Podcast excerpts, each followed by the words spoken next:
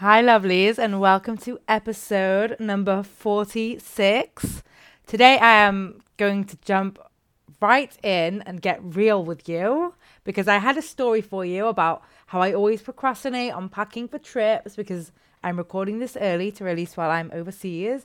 But I caught myself out on something as I was doing it. I was procrastinating on this podcast, laundry not my favorite pastime, not how I enjoy spending my days, not my area of expertise, shall we say. And an hour ago, I sat down to plan this podcast. And then in the middle, I remembered I wanted to do laundry ahead of this trip. So I got up, went down, and started doing it. Do you ever do something off plan and wonder how you ended up there? That was me. So I finished the laundry, put the soup on. It's winter. Who doesn't love a good soup? And it hit me. Wasn't I supposed to be doing something? What was I doing again? Oh, yeah. This podcast. what the fuck am I doing making soup then? I will tell you what I was doing. I was procrastinating, but in a productive way soup and laundry were going to happen today. I'd actually decided that the soup would happen later once I was away from the computer, downstairs by the kitchen. The soup was easier, it was right in front of me, it was the obvious choice. Remember, minimal effort. That's what that's what's motivating us at all times. So, this is what I'm going to be talking to you about today productive procrastination, how to spot it, how to stop it. Now, it's a sneaky one. We like to be productive. We like to get things done, easy things, cross them off our to do list. Really like the small and easy things. That's what we like. Our brain gets the dopamine hit, especially when we're doing lots of different things and completing lots of things. We're feeling on fire. We also like to do what requires the least effort. What gives us the least exposure to potential rejection or failure? We like to do things that we can see right in front of us, things that we can finish in one go, in one sitting, things that we are confident we won't fuck up. And often things that require the, the least brain energy, if that's a thing, I'm making it a thing, whatever requires less brain energy. We like to do what we are sure we can't fail or face rejection, whatever feels more safe that's what we are drawn to. This is where your productive procrastination is coming from. Now, let me define productive procrastination for you as I see it. It's like the art of putting off something that you've decided ahead of time in the moment for something that's still seen as being productive, but isn't what you had intended to do at that time. Notice how this type of procrastination is different to just scrolling through Instagram or watching Netflix because you are still doing something that needs to be done. It just didn't need to be done right there and then. And once you start with one thing, you will always find more things to do.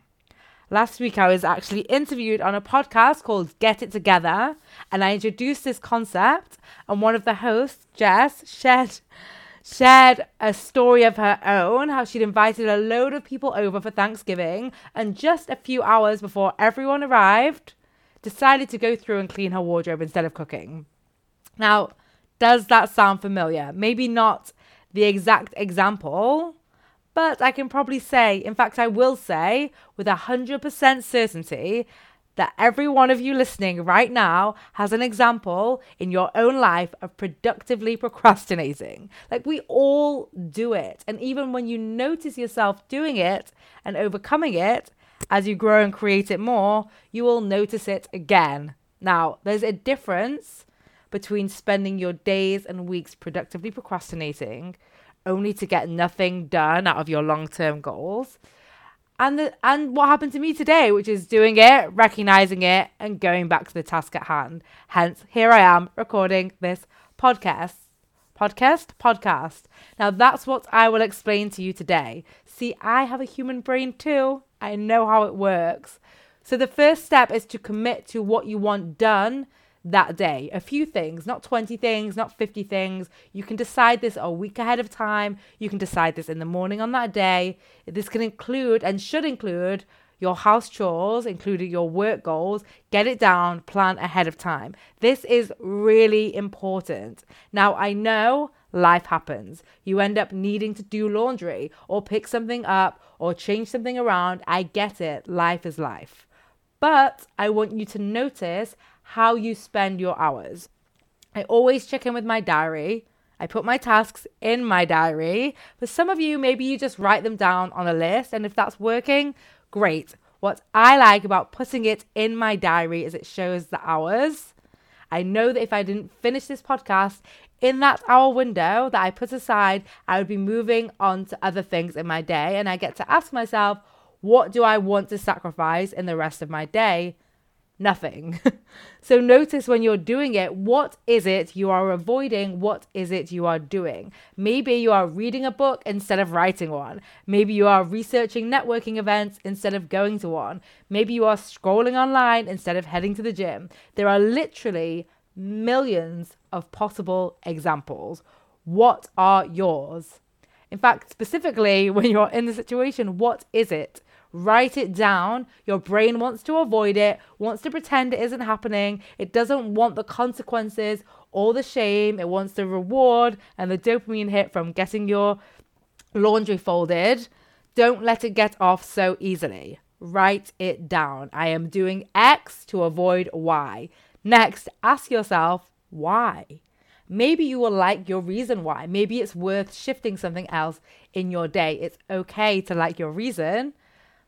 But when you are really procrastinating from a negative place, well, when you're really procrastinating, generally, you won't like your reason. Simple. If you don't like your reason, you are procrastinating, even if it's productive.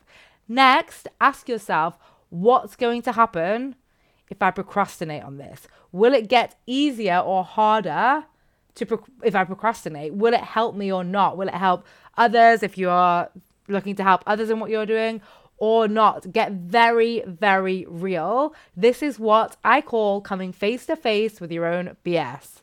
When it's right there in front of you, pen to paper or type it, whatever you prefer. When you are reading it, what you have written, what do you want to do?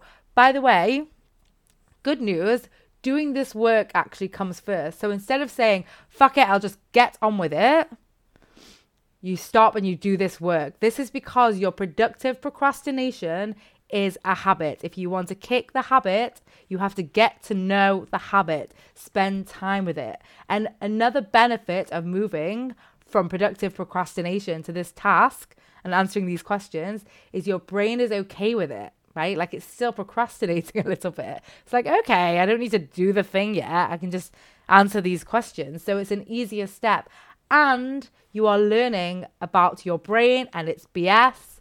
And this is going to help you call bullshit. I'm just going to say it call bullshit way quicker next time and the time after that, and so on until it's a matter of minutes until you know what's going on and can go back to doing what you said you were going to do. Now, what I love about this work is that it will build your confidence in yourself. It will build your trust in yourself to get things done. And long term, it creates a habit of spending time with your own brain. Win, win, win, win, win. I wonder how that's going to sound. Win, win, win, win, win. Um, but remember, time with your own brain is where you can create that long lasting change. So if you relate to this episode, I have one more question for you. Maybe you're not going to like it. I'm going to ask it anyway. Are you productively procrastinating on scheduling a one hour call with me? You can apply these questions that I taught today in today's very episode. You can apply them to yourself, to this situation. Do you like your reason for not getting a free one on one call with me? And if the answer is no, email podcast at vikkilouise.com or click the link in the show notes. Now, I have finished writing and recording this episode. I'm going to get back to my soup, and I did it all in time. Love it. Uh, lastly, before I go, I wanted to ask you to share this podcast with someone you love or share it on social media. If you tag me, I'll see it. Remember, all our brains are the same. So know that if this is helping you, it will 100% help the people you know. Have an amazing week. I will talk to you soon. Bye. Thanks for listening. Are you ready to feel better? You can download a free anxiety workbook, which includes a bonus worksheet to use anytime you feel anxiety creeping in by heading over to VikkiLouise.com forward slash guide. That is Vikki, V I K K I, then Louise, L O U I S E. So, VikkiLouise.com forward slash guide. The link will also be in the show notes. Just do it.